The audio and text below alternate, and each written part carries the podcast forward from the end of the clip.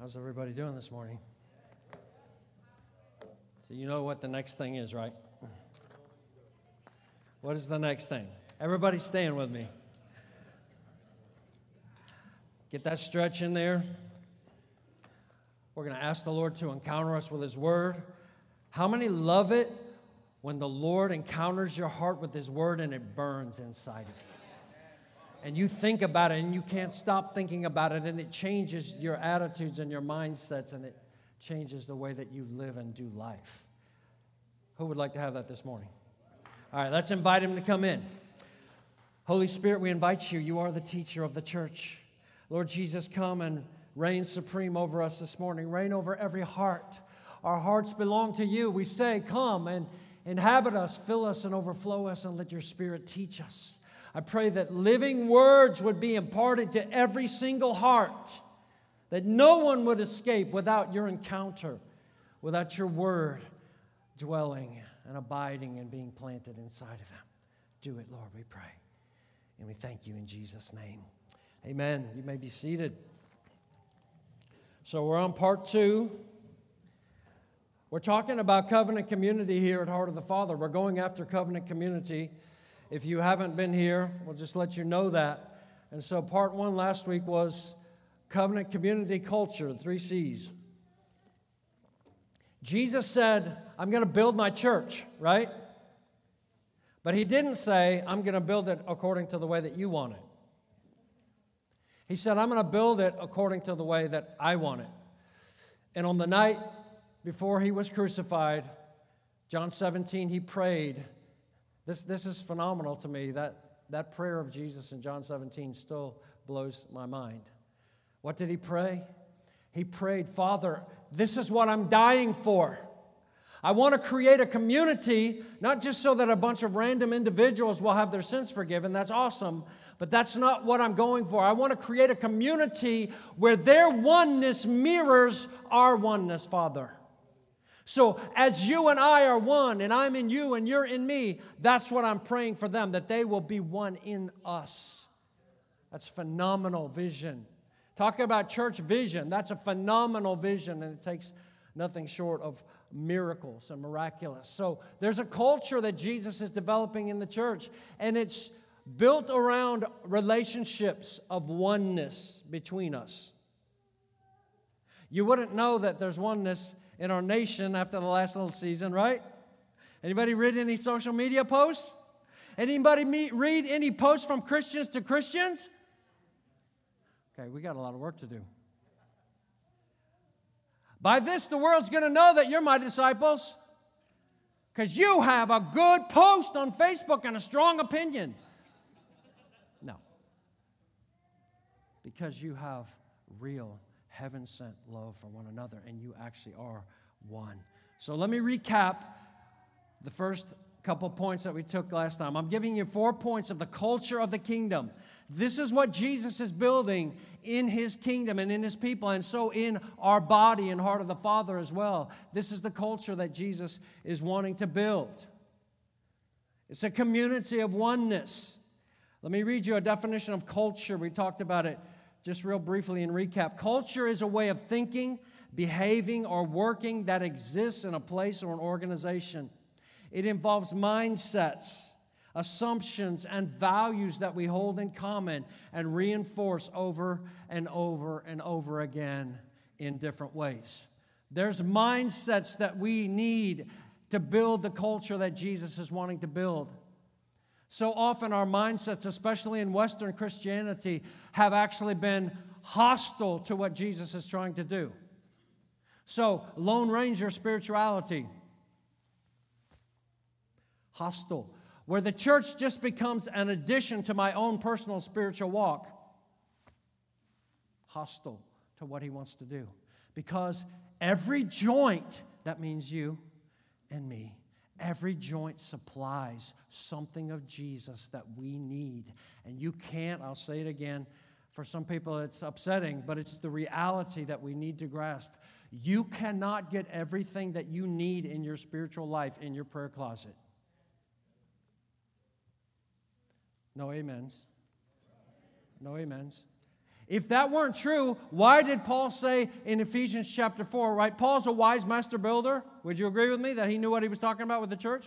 Why would Paul say that the body is built up as every joint supplies? That means you have to be connected to other joints in oneness. Does it not? Okay, come on, y'all are being a tough crowd this morning. That's true, is it not? Okay. So, first point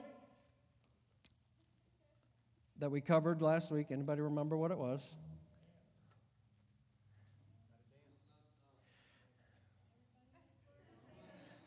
Right? We talked about the love that's inside of the Trinity, and one theologian, Scot McKnight, describes it as a never ending dance of love, delight, enjoyment, right? The Father, Son, and Holy Spirit. And He invites us into that dance. So here's the reality the culture of the kingdom, everybody must get involved in the dance. It's not optional to sit around. So a lot of a lot of you guys will think about when you were teenagers, same as me. You go to the high school dance, you don't have a girl to go there, so you just sit on the edge and watch everybody else dance. That's illegal in the kingdom. Relationships must be formed, and we all have to enter into the dance, right? Second point that we covered, okay? This is all, we're going to get into the thick of it today. Y'all, listen to me. Today is where the rubber's going to meet the road. Y'all might, y'all might not like me as much after we're finished with today, but I'm going to tell you the truth. The second point is the purpose of us gathering together is not to come and to get fulfilled ourselves, per se. Our purpose when we gather together is to build, right? Paul talks about building over and over again. So we're building, building, always building. That's what we're doing when we're coming together. What are you going to church for? I'm building. How do we build the body? We build people. This is what was happening up in the front here today. We build people. That's how we build the body. So without an actual connection, this is the fail of the Western church, I'm telling you, is that we gather together to hear somebody speak and to tell us what God said or to teach us something, but we don't actually connect in deep ways to where the supply that's inside of each one can flow to the other. That takes deep relationship. Here's where we're going to go today. We're going to talk about how do we build that deep relationship. So, those, those are two points. I've got two more points today. How many want to know what the points are? Okay, all five of us will gather together. Um, here's, here's point number three Jesus does not allow us to ignore the relational elephants in the room. Jesus does not allow us to ignore the relational elephants in the room. Ephesians chapter 4, this is going to be text for this point. Ephesians 4, I want to start reading in verse, I'll read verse 15, and then we'll pick up at verse 21 to 25. So Ephesians 4:15. But speaking the truth in love, we are to grow up in all aspects into him who is the head, even Christ. Question If we can't grow up into the fullness of the head without speaking the truth in love to each other, then how are you going to get that only in your prayer closet? I'm a huge advocate of the prayer closet, by the way. Trust me. But that's not all there is of your spiritual life. And if that's all you have, you will be dwarfed spiritually in your life. Got to have community. So, verse 15 again, speaking the truth in love, we're to grow up in all aspects into Him who is the head, even Christ. Verse 21, if indeed you have heard Him and have been taught in Him, just as, notice the, the repetition of the word truth, just as truth is in Jesus, that in reference to your former manner of life, you lay aside the old self, which is being corrupted in accordance with the lusts of deceit Notice the contrast truth and deceit. Truth is all important. Verse 23 And you, being renewed in the spirit of your mind, and put on the new self, which in the likeness of God has been created in righteousness and holiness of the truth. There it is again. And then verse 25 Therefore, laying aside falsehood, speak truth, each of you, with his neighbor, for we are members of one another. Why do we need to speak truth to each other? Because that's the way God intended for us to get changed. So, being a people of truth and not ignoring the relational elephants in the room. What do I mean by that? We need to deal truthfully, honestly, transparently, being vulnerable, and having loving confrontation. Most people, this is real. Tell me if you can testify to this fact. Most people that you know and that I know, and when we look in the mirror, this is true of almost all of us, are avoiders. When there is relational tension, what do we do? We do one of a, a number of things. We separate ourselves from that, or we play the plastic Hollywood face. Oh, how are you doing, brother? You're looking so good. I just. Polyester Christianity. But when there's tension, or when we don't get along, or when there are differences that don't help us to mesh together, how do we deal with those elephants in the room? Our answer is usually to avoid. This is what we were raised with. How many in your home walked on eggshells a lot? It was awkward. And you didn't want to bring anything up because you knew if you did, there was going to be an eruption of Mount Vesuvius. And nobody wanted that. And so you had these series of cycles of avoidance, avoidance, avoidance, avoidance, and then something comes to the head. There's a heated argument, and then boom, it's just explosion, and then everybody just goes silent again and crawls back in their corner and licks their wounds. Does that sound familiar to anybody? Okay. Come on, y'all. You're not being honest with me. This is real. Almost every friend that I had, that's the way their home was. That's not okay for the kingdom. So, what we do, if we're going to avoid that, we're just going to keep away from each other no, avoidance is not acceptable in the kingdom. In fact, it's illegal. You say, well, our family always worked that way. That's all I've ever known. Can I tell you lovingly that we're not going to do things Yahweh? We're going to do things Yahweh.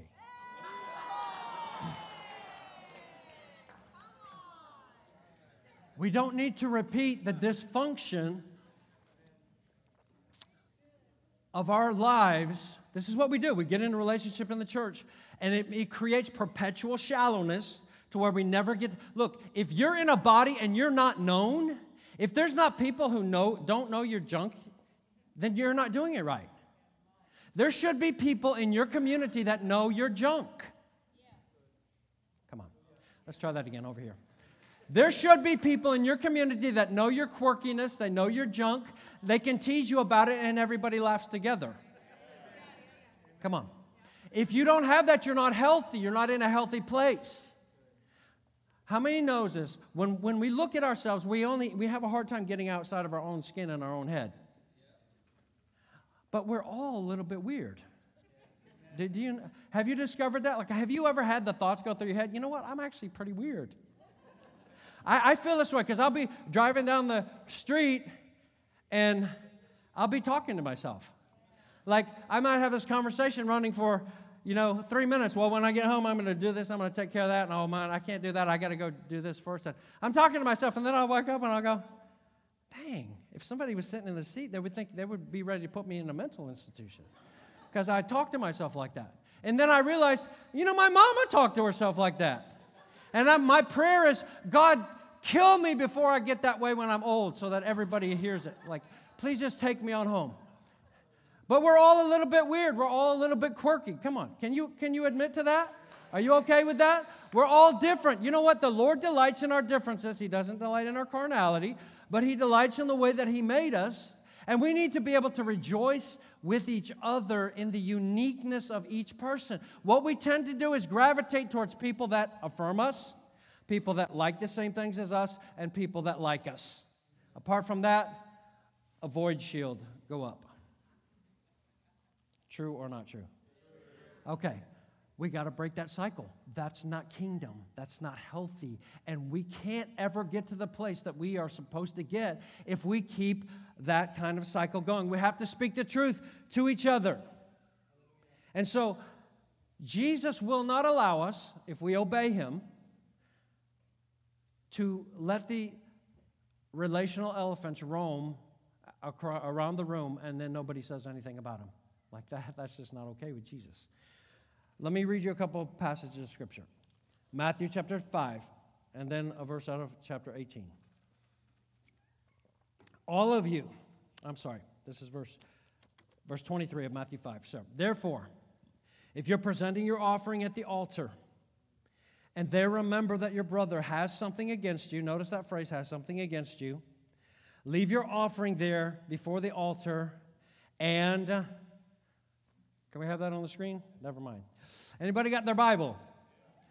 The next word is leave your offering at the altar, and anybody know what the next word is? Go. G O. Go first, be reconciled to your brother, and then come and present your offering. So, what that tells me is that if our connection with our brother is not right, it breaks our connection to be able to worship rightly with the Lord. Would you agree with that? Okay. Matthew chapter 18, verse 15 says this If your brother sins, next word, Come on, say it out loud. Go. If you remember that your brother has something against you, come on, this when I do this, this is your cue. You say go, okay? Just uh, try let's try it one time. Go. Okay. If you're if you are at the altar offering your gift and you realize that your brother has something against you, you and if you see your brother sin, you go and show him his fault in private if he listens to you, you have won the argument.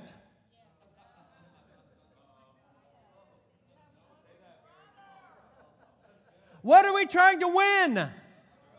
Our brother, our relationship. It's precious. We're not trying to win the argument. If we're trying to win the argument, we're, we're going for the wrong goal. We're trying to win our brother. Come on, we've got to be reconciled. We've got to get along. We've got to get this thing worked out. Can anybody testify that this is hard work? Can anybody testify that this is hard work? Okay, we only think that we're supposed to do this kind of relationship in marriage, right? So I do a lot of premarital counseling and we try to smooth it out before the, the wedding. And then afterwards, there's always those things that that you have to smooth out. And you know why you do it? Because in, in a marriage, most believers re- realize we're actually in a covenant. I stood before God and I said, I give myself to this woman to cherish her, to lay down my life for her, as Christ loves the church. I made a covenant before God, and so you realize, man, that's a serious thing.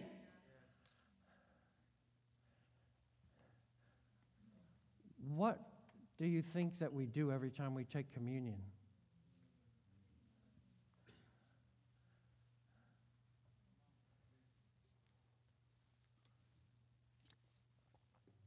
We're re upping our covenant, not just with Jesus, but with each other as well. We are joined and made alive by the same blood. We have partaken of the same body we are joined in the same body. Jesus said he's not ashamed to call you his brother or sister because we're all of one Father. We are covenant people. This is the deal about covenant community. You have to deal with your junk. This is how we grow up. It's awesome. Well, you know, we have these dreams about how Jesus is going to use us and how all of these things are going to happen through us. And he's like, yeah, but first, first. First thing I want is I'm building a house where each of the stones is being connected together. They're living stones, and I'm connecting them together. And there's a supply of life that's flowing in between them. But if we avoid, then we cut off the life. Do you know why there's such anemia in the Western church and the world spiritually? Because we've cut ourselves off from the supply I don't mean Jesus, but Jesus has a network that he supplies us with, and it's called the body of Christ. And we think that we're going to be okay. I'm just connected to the head. And he's like, Yeah, but you're a finger and you need to be connected to the hand. Oh, I don't like that stinking hand. Oh, I don't like that hand. Lord, to connect me to something else. No, you, you know, you're going to look funny if it's on your forehead. It's connected to the hand. So we don't choose, right? The Bible says that He placed us in the body just as it pleased Him. So, where He places us in there and the people that we're connected with, we don't have an option. Can I tell you, Lordship means He says what we do and we say, Yes, sir. We okay with that? So he knows. He wants to fill your life with himself. How does he do that? How does he fill the body with himself? Ephesians chapter 4, verse 16. From whom the whole body, being fitted and held together by that which every joint supplies, every joint, and according to the proper working of each individual part, fingers and hands, causes the growth of the body for the building up of itself in love. Apart from right relationship with each other, we fail in our mission. Jesus said, Father, I pray that they may be one. Why? He said it twice in John 17. Why? So that the world will know that you sent me. Because there's something so powerful in this culture of individualism and division and hatred, yes about a people that are joined together, even though they're different. Even though normally you look at them and go, How did they get together? That's what he delights in. There's a powerful unity there where there's a love that flows that's supernatural and it says something to the world who can't post anything but vitriol and toxin on the internet. It says, What in the world is going on there?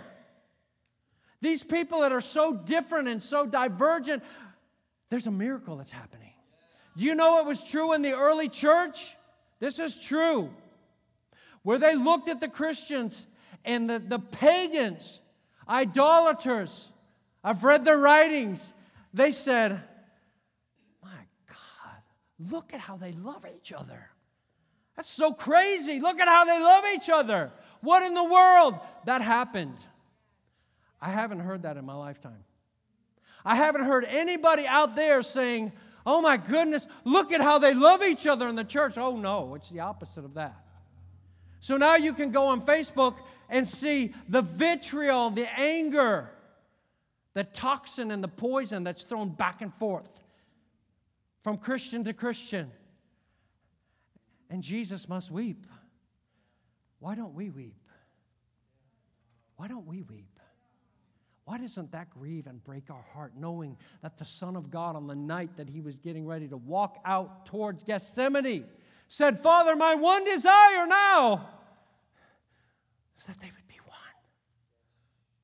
Why doesn't it break our heart when we bite and devour and stab and hurt each other? It should break our heart.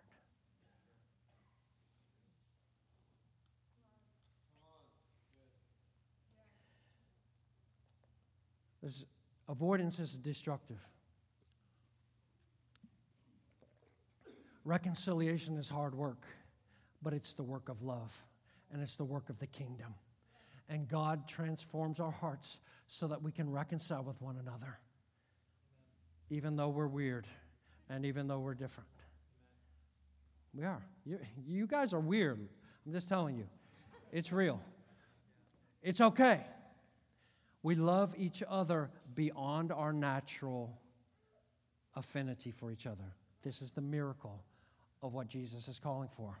And if we go, well, that's not what I'm going to do, I'm going to do it my way. What I'm going to do is I'm going to come and I'm going to have somebody teach me, and I can get all of the spiritual feeding that I need on the internet, brother, because there's lots of preachers that are way better than you. Agreed.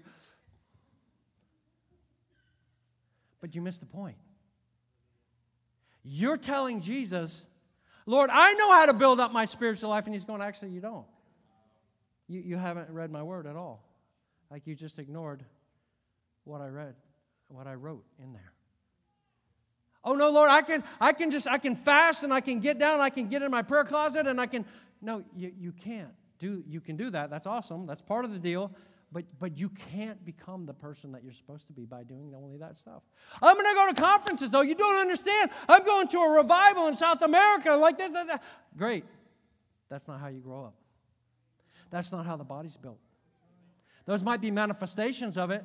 We want the manifestations of things, but we don't want the process that takes us there, right?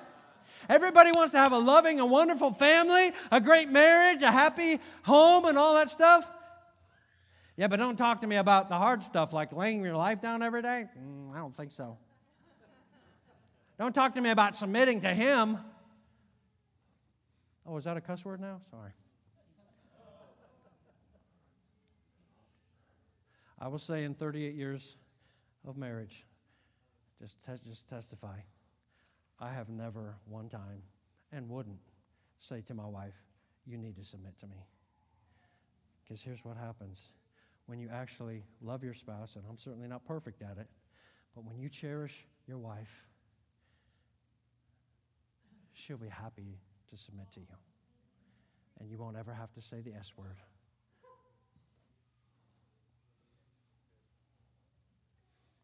Amen. All right, so, so let me just point this out as we move forward. Matthew chapter 5, if you realize when you're bringing your gift that your brother is offended with you, has some offense with you, I, mean, I, I believe there's two levels of things that separate us, okay? One is less serious but more common, and one is more serious. So, Matthew 5, he said, if you realize there that your brother has something against you, I don't think that that's per se him saying there's some great sin that you've done, like you stole his car and, or, you know, or you stole his wife, or, you know, something like that. That's not it. There's just some kind of personal offense there. Matthew 18 gets into if you see your brother sin, or he sins against you, there's this whole idea of the sin is big enough to where if it doesn't get resolved on a private level, you bring it to the church. And if it still doesn't get resolved and there's not repentance, then they're removed from the church. That's a, that's a, that's a big deal. So, so it's not usually that. We have done that one time at Heart of the Father since it started. Actually, uh, asked, told somebody they weren't welcome here anymore because they, they didn't repent. Um, that's really hard. But the Bible teaches to do that. But most of our cases, I think, are the Matthew 5 thing where there's, there's some kind of personal offense that needs to get resolved. And so we, we have to hit it on both levels. We have to figure out how are we going to do this. And so what tends to happen is, how many have ever been really hurt bad? How many have ever been really hurt bad in the church? Here, here's what happens when you dance. I told you, you get out there on the dance floor, and especially if you're not good at it, you'll get injured. I told you last year at the Christmas party, I, I got my Achilles tendon torn by getting kicked there by a, a good friend. So that's true. You can get damaged on the dance floor. I'm not telling you that it's safe, okay? It's, it's not necessarily totally safe. If you want an atmosphere that's going to be totally safe, where you're never going to get hurt, that's not going to happen until you get to heaven. Right now, you're in an atmosphere with other imperfect people. So I, I get, I get amused. I'm on a, a little bit of a ramble. Is that okay? So I get amused with this, with people with the church hurt thing because I've been through, like I've been walking with Jesus for 44 years, long, pretty long time. And um, I've been through several church situations, and I've been involved in some really brutal situations in church uh, with hurt I've been maligned and um, run into the dirt and a lot of things that were hurtful. So I get it. But you know what? That would happen if you were in the world too. It's just because you got people. The difference is supposed to be in the church that we lean into the Spirit of God and we actually have accountability to repent and to treat each other in the right way and to love each other. But I find that most people, and I, because I know a lot of their stories just going through things with them, that when they they're the first ones at the altar for church hurt, but yet I look at them and I go, and I, I can look at myself too. Like we were all partially at fault. The church hurt that we had, we think, oh, it's just that leader, he was this or that. And a lot of times it was us too. We were involved in the mix of that hurt happening to ourselves. How many have ever known that you have self inflicted wounds in your life and your relationships? Lots of them. You do and say stupid things, just like I do. And so you get hurt, and then you get rejected because you hurt somebody else because they hurt you, and everybody's got sticks out poking sticks in your wounds and in your eyes, and you've got your sticks out and you're poking in them, but you forget about all the sticks that you've poked in. You just remember the ones they poked in you. And so now you're a victim of church hurt. And we need to just lay all that down and go, God, I'm guilty too. Like, you aren't totally innocent. This is one thing I've learned after doing many years of marital counseling. There's never a time where one single person has no fault at all.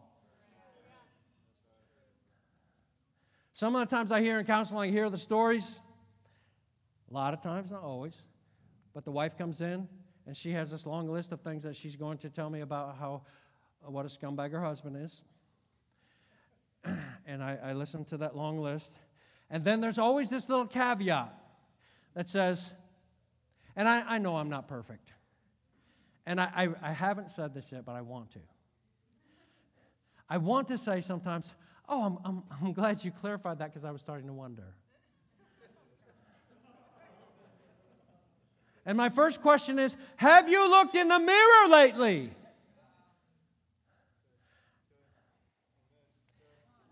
Another, another subject. Okay. You're Matthew 18. Let's read this passage. I just want to remind you of something. Unforgiveness is just a fence that never gets resolved. Okay? Starts with a fence.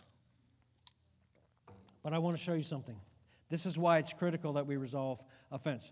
Verse 21 of Matthew 18. I'm going to read through this passage. You're familiar with it, but I want to draw out something uh, to you that maybe you haven't thought about recently. Then Peter, Matthew 18, verse 21, Peter came and said to him, Lord, how often shall my brother sin against me and I forgive him? Up to seven times? Very generous, Peter. Jesus said to him, I do not say up to seven times, but up to 77 times. For this reason. For what reason?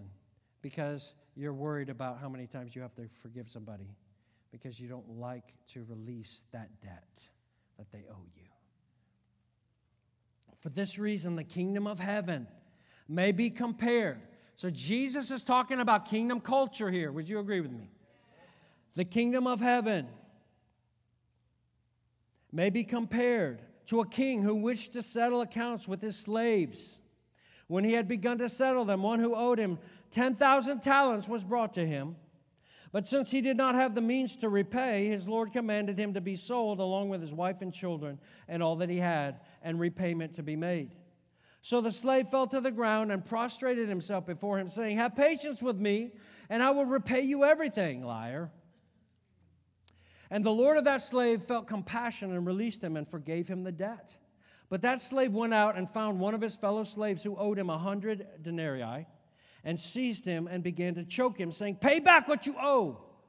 So his fellow slave fell to the ground and began to plead with him, saying, Have patience with me, and I'll repay you. Same words. But he was unwilling, and he went and threw him in prison until he should pay back what was owed. So when his fellow slaves saw what had happened, they were deeply grieved, and they came and reported to their Lord all that had happened. Then summoning him, his Lord said to him, You wicked slave. I forgave you all that debt because you pleaded with me. Should not also you have had mercy on your fellow slave in the same way that I had mercy on you? And his Lord, moved with anger, handed him over to the torturers until he should repay all that was owed him. This is Jesus' interpretation, this last verse. My heavenly Father will also do the same to you if each of you does not forgive his brother from your heart. See, forgiveness is about offense not resolved and not released. This is about releasing debt. As long as you and I still carry that ripped off feeling in our heart that somebody owes me, we haven't released it. We haven't forgiven. You said, but you don't have to forgive unless they ask you. I beg to differ. The transaction isn't fully complete, that's the ideal. But you can't hold in your heart that debt and be right with God. Okay, if you got the slide, Amaryllis, let's start with this. I'm gonna, I'm gonna do the math for you, okay? There's math behind unforgiveness that I want you to see on the screen. Okay? Unforgiveness according to Jesus. Let's do the math. Okay? Next. The debt another owes to us is a hundred denarii. A denarius was a day's wage for the average person. So the debt that the other person owes us is a little more than three months' wages. Now, that's not chump change, it's something, but how does it compare to what we owe to God? The debt we owe to God is 10,000 talents. Now, you, this is what you need to see. Jesus told this on purpose because he's representing what it's like in the kingdom. One talent is equal to 6,000 denarii. So this isn't something I made up, this is just fact. You can look it up yourself. So we owe God 10,000 times 6,000 days' wages. If you do the math, that's 60 million days' wages that you owe to God. Divide 60 million by 365 days per year, and we owe God 164,383 years of nonstop labor to pay the debt. One commentator says that's more money than was in the entire economy of Palestine. Well, you say that's hyperbole. Why would Jesus exaggerate so much? He's making a point. The debt that we owe to God was only payable by eternal punishment in the lake of fire. And you're going to go choke a dude for not paying you back your three months' wages. Why was the king angry in this parable? Because that is the ultimate ungratefulness to not recognize what we were forgiven. Dude, that should make the default of our hearts go, I forgive you right now. I hold nothing against you whatsoever.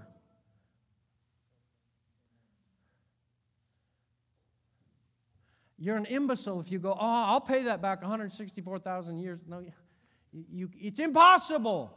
That's the point of the parable. Jesus said something that was so outrageously impossible that he was trying to make them get the point like the debt that we owed to God, that he ultimately paid the price for himself, Jesus, was so great. We couldn't even approach thinking about paying that debt. And so when we hold unforgiveness in our heart, when we fixate on the wounding, when we go to altar calls over and over again for being wounded and church hurt and all this stuff, and I'm, I'm not saying it's wrong to do it, but I see people that do it 25 times and never stop. Every time it's raised, they, they keep coming. What does that tell me? They never have resolved it. There should be a recognition of the look, we need to have a recognition again as the people of God of what happened when He forgave us of our sin. It wasn't just a big debt, it was an astronomical debt that was only justice demanded that we suffer and burn in the lake of fire forever. Do you get that? That would be justice. Come on, all you social justice warriors, this, is, this makes me chuckle sometimes with people that are out there killing and burning things and all that, and they want social justice, but I'm like, do you really want justice? Because justice is that without Jesus Christ, and his forgiveness, you perish forever in the lake of fire. Are you all about justice? I'm all about mercy. Let, let, let's, let's have a reawakening and a recognition again of the mercy. Look, this is how we can become merciful people. Jesus said in the Sermon on the Mount, right? Blessed are the merciful, for they shall receive mercy. We need to have a merciful heart towards people that do us wrong and offend us. And our default needs to be I forgive you your debt, I release you. You know what Paul said? We, we get mad when people steal things from us, right? I had a business and I was robbed three times and they stole thousands of dollars worth of my stuff, and that's not uh, some victim thing. It's, it's just reality. It happens in business. But there's something that really makes you feel violated by that when, when somebody does that. But Paul said in 1 Corinthians chapter 6, he chides the Corinthians. He goes, You guys are acting the fool, going before court, suing one another in your arguments because you can't resolve it. Don't you know that you're going to judge angels? Like, what in the world? You're living on such an earthly plane, and there, here's, here's something that he said that this is the Spirit of God. Why didn't you rather suffer the loss? No, dude, I'm calling Morgan and Morgan right now. Nobody's going to do that to me. And so I'm telling you, our heart about justice is only one sided. Oh, God, I don't want justice from you. I want mercy. And he's like, Well, then you show mercy. James, mercy triumphs over judgment. Come on. I told you there wouldn't be very many amens today. That's massive blindness. I want to tell you that unforgiveness reveals a massive blindness in our own heart toward what we receive from God. And Jesus isn't okay with it. Jesus doesn't allow us to ignore the relational elephants in the room. We have to resolve those things. This is speaking the truth. Can I tell you something? If you want to do the body of Christ, you have to learn how to confront in love. And you have to learn how to receive confrontation in love. You do. It's hard. How many have done this much? It's hard, right? We're not saying it's easy, but it is the way that Jesus wants it. He's called us to do this, He commanded us to do this.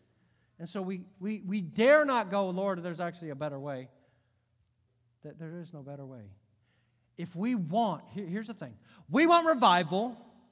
We want God's power to move. We want the world to be evangelized. We want the world to stand up and take notice and go, Jesus is real, right? We want all of those things. We say those things. But the pathway there is here.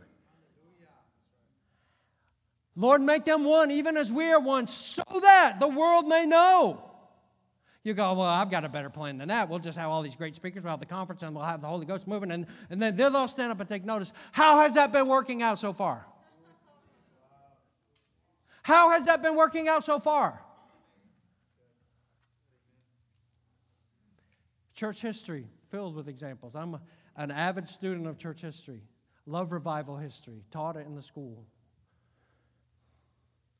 The reality is, there's always a dark underbelly to, to revival culture because people can't get along. And the revivals end because there's no relational strength and equity there. They don't really love each other. They love the move of God, but they don't love each other. And Jesus goes, That's not okay with me. That's not okay with me. You can love the move of God, but not love the people of God. And Jesus gives you this on your test. Come on, I'm telling you the truth. This is what the Bible teaches. That's not okay. I'm all for revival, but I want it to come through the means of the temple of God is being built, the living stones built together, we're rightly joined together, and there's such an overflow of living water that's coming out of that place, it can't help but happen. That's where we're going. All right. So, if that's true, we have to deal with our relational stuff. We can't avoid anymore. Avoidance is not an option. These are things now, if this is the culture that Jesus has made, these things are illegal. Avoidance, number one. Holding grudges, illegal. Walking on eggshells, that's illegal. We can't have relationships where we're walking on eggshells because somebody's afraid that if they say or do the wrong thing, then you're going to blow up and act the fool. That's not okay. Angry outbursts, illegal. Fake love, illegal. What is that? I just love you so much, brother. But as soon as I get home, I'm going to stab you in the back and say what a scumbag you are. I'm going to run you down with my mouth. These things ought not to be so, James said. You shouldn't be able to bless and curse out of the same fountain. It's not okay. And one more thing that's illegal in this scenario, and because of what Jesus said, hypersensitivity is illegal. What do you mean? Too easily offended. That does not 1 Corinthians 13 when it's talking about love. And by the way, 1 Corinthians 13 is all about dealing with the church that was divided because they had their favorite revival preachers and they made these little cliques And Paul's trying to teach them, you guys are, you've got spiritual gifts going on, but like you're headed for a shipwreck if you don't get things right. So look, love has got to be the, it's got to be a love sandwich. Love's got to be in the middle of all your prophecy, your tongues, your miracles, all that. If love isn't in the middle of that, you're going to shipwreck. Love is patient, love is kind. Right? Love believes all things. That means it believes the best of you. Your default, when I think of you, my default should be to believe the best of you if you said something. Like not to believe the worst of you. That's not loving. To believe the best of you. Come on. This is quiet. This is pretty quiet. I'm telling you the truth. This is where we have to go. You're telling me, and I hear this all the time, we want God to break out. We want God to have His way. We want God to inhabit in His fullness in our body. And I'm telling you, the road is laid out in the scripture. And it is the road of actually being healthy and loving each other. Yeah. All right. Doing all right, right? All right, here's the fourth point of kingdom culture and of covenant community culture. We all wear the same clothes every day.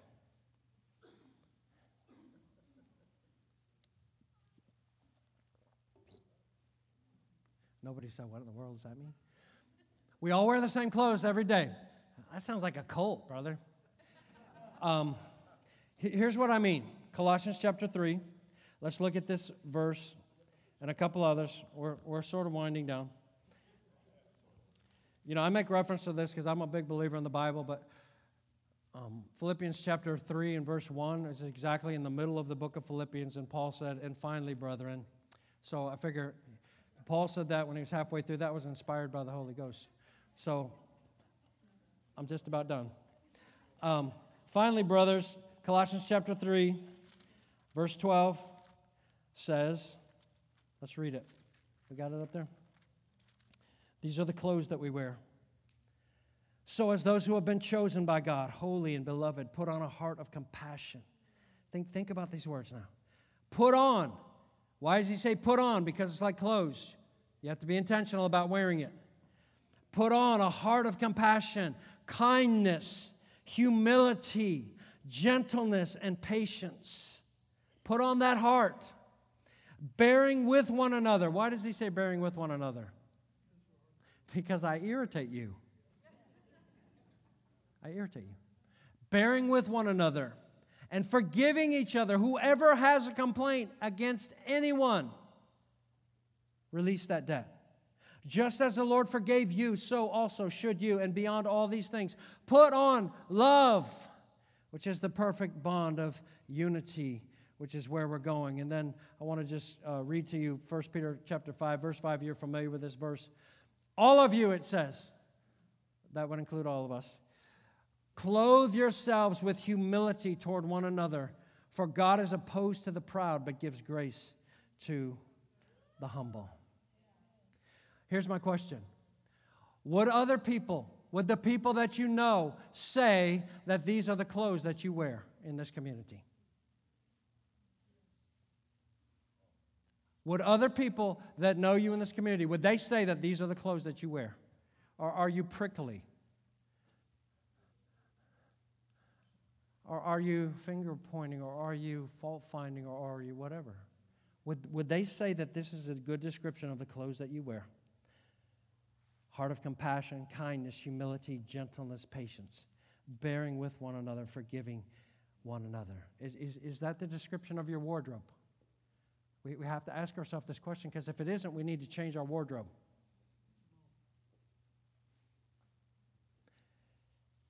We're in desperate need of humility at this moment. What does humility in a community look like? I want to just make a couple observations. I'm, I'm, i really am winding down. Number one, in, when there's humility in, a, in a, a community, we honestly can celebrate the successes of each other without feeling jealous or competitive. We can honestly celebrate the successes and be truly happy when God's doing something powerful in somebody's life. We also share in their sorrows and in their griefs and help carry their burdens. This is Romans 12, 16. It says, Rejoice with those who rejoice and weep with those who weep. I will tell you that from my observation, this body is really good at this. We, we do a good job. I, I really think we do a good job of, of weeping with those who weep, bearing their burdens, and, and even rejoicing with those who rejoice. We might not do as well with this third part of humility. So, part of humility is allowing others to reveal to us our blind spots. I've had this verse rolling around inside of me for weeks now, throughout this whole election cycle, which has been, to me, the, the thing that I feel about it more than anything else is grief for the body of Christ. I really do. Not even for our nation. I feel grief for the body of Christ. I feel like we're so stinking blind in so many ways. And, and we don't even see what's going on in our midst. I'm saying that generically, so take back the sticks like I'm not. I'm telling you what I see is the truth. I believe this is truth. There is so much deception and delusion that's going on right now, and the way that we're acting is a disgrace to Jesus. Allowing others to reveal our blind spots. So, this verse, Romans 12, 16, says, this is repeated three times in the Bible. This is a quote out of Proverbs, and Paul quotes it twice in Romans. Do not be wise in your own eyes. If there was ever a word of the Lord for the body of Christ in America, this is it. It's not get your stuff together and buy your food and hunker down. That, I don't believe it at all. That's the word of the Lord. The word of the Lord is, what are you doing? You're acting like you're completely unsaved and you have no God. Stop being wise in your own eyes. Okay, I'm asking for 100% participation in what we're about to do. I promise you it won't hurt you at all. I want your participation here, though. I want you to turn to somebody and tell them out of your mouth these three things. Number one, my opinion is not always right. Go ahead, tell somebody. Come on, did you say it? My opinion is not always right. Okay, we, we need this. This is medicine for our soul. Okay, now listen, charismatic people, listen to me. I want you to say this. This is next. This gets progressively harder. Turn to somebody. I want 100% participation. My perception of what God is saying is not always accurate.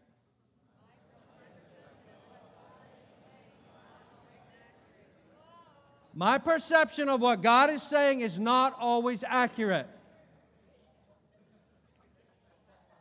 Look, this is part of humility. It's part of recognizing I'm not infallible. I believe that I, I believe the Lord speaks to me and that He impresses things on me. Am I always right? No. So I need to put it out there, at least with that amount of humility, to go, you know what? I might not be right. I don't always perfectly perceive. Hello, prophets. Hello, 40 major prophets. Look, I'm not throwing anybody under the bus, and the way that they're being treated now is an indictment against the people of God. It's ridiculous.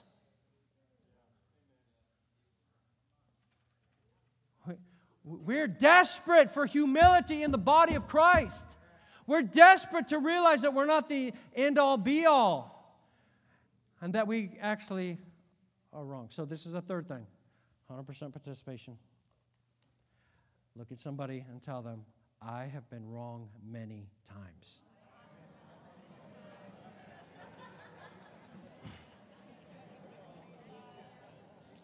All right. This, this, this is medicine for your soul. Take it Drink it down.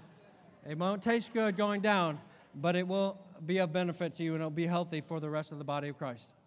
Okay, this is humility. We're supposed to what? Clothe ourselves with humility. When people see you coming, do they go, oh, there's Mr. Humility? I know that I, I'm not afraid to share anything with them because I know that they're going to take it to the Lord in prayer and love me anyway. Come on, people. We, sorry for getting so animated about this, but I, I feel, I feel the grief of the Lord over His body. The way that we're responding in this whole election cycle is absolutely asinine. It's asinine. We got to change. We got to be the people of God. We're different than the world. We're different than the world. Let's start acting and speaking different than the world. Come on, the body of Christ. This is what one theologian calls James's three step dance. Talking about dancing. What is James's three step dance? But all of you know this, he says, my beloved brethren, James 1:19. Let every one of you be slow to click, slow to send, slow to post, slow to speak. Let every one of you be slow to speak. So that's the first step. There's one slow and then two fast. One slow, come on, you get it. And two fast. One slow and two fast. This is the James three step dance. Okay? Let everyone be slow to speak, quick to. Quick to hear, sorry. It's actually one fast and two slow. So I got it backwards. See, that's how good I am at dancing. That, that was my problem, I think, that I couldn't get the. So actually, our son Jace is a very good swing dancer, and when he was getting married, they were going to have swing dancing after the dance. And so Diane's like, honey, we really should learn to swing dance so that when we get to the wedding, we, will be able to know what we're doing. And uh, I said, okay, let's do it. Let's get some instructional videos. So we had instructional videos, and we had them in our living room there. And we're putting those on and trying to do it. And I would just start laughing. And she says, honey, stop laughing. We got to get, the... like, needless to say, we never did any swing dancing. We, we watched. So, um, let everyone be quick to hear. This is the quick. Slow to speak and slow to anger. Quick to hear, slow to speak, slow to anger. This is how we dance in the kingdom. This is how we dance in the kingdom because it shows humility. I'm quick to hear. I'm listening for your heart. I want to know what your heart is. I want to hear you. And then I don't const- I don't come out and make a quick judgment where I'm going to launch out on a tirade in a post. It's just carnality. Like, if do I believe 2020 was the year of revelation of God? This is we're going to see clearly. Absolutely. This is what we're seeing. It's ugly. It's ugly. God is showing us how carnal we are and how little we love each other. That's one thing He's showing us. I'm not, I'm not being a hater here, and I'm not trying to throw, but that's real. The Lord, if we have any sense, we should recognize the Lord is showing us we don't know how to love each other. And that's not okay with Him. So we got to change. 1 Corinthians 16 14. Try this one on for size. Let everything you do be done in love. Everything. Read you a couple other translations and I'm winding down. Let love prevail in your life, words, and actions. Your every action must be dictated by love. How are we doing on the test? How are we doing on the test? So, my heart for us is there is a culture that Jesus is building in his body, in heart of the Father as well. We have to take his cultural values and the things that are illegal in his culture, we have to make them illegal. So, if humility is our clothing and love and compassion and a tender heart, what things are illegal in that culture? Self promotion is illegal. Coming together as a body is not about promoting how awesome I am, it's about building you up with what I have to give you. Competition is illegal. We're not competing with, each other to see who's the most spiritual. There, there is a certain segment in the charismatic community that is hyper spiritual. Everything is like the Lord told them and gave them a vision three, four times a day. And, and, and listen, listen to me. I, I will be a charismatic until the day I go into the box. Okay, I believe it totally and, and love it. But this is real. That, that's not true. It's just an image because people want to be embraced as being super spiritual, and that's unhealthy as can be. I would rather hear somebody go, you know what, I haven't, I haven't felt God, and um, okay, let's, let's start there. Let's start there. But I say, and I use this phrase, this is my phrase, because I've seen it a lot in counseling whole deck of God cards. Every one of them's the same. You can throw the God. God told me to go to lunch at. God told me to get that pair of shoes because God to everything. I'm like, really? Like everything in your life, God told you, so throw the God card on it. God told me to leave my husband. For, mm, no. Come on. I'm telling you the truth. There's areas in the charismatic church that are completely out of line with the will of God and His heart. As much as I love the charismatic church, I will always fight for her, defend her. I love, I love the moving of the Holy Spirit.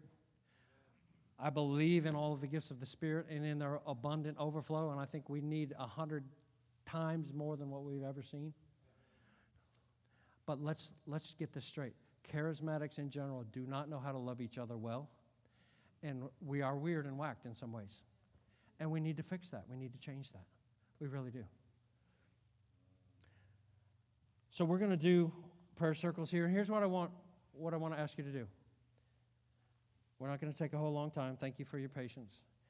Um, I want you to ask yourself right now, what does the Holy Spirit want to say to you about your avoidance and about your pride? What does He want to say to you about how you can better build the body of Christ and love your brothers and sisters better?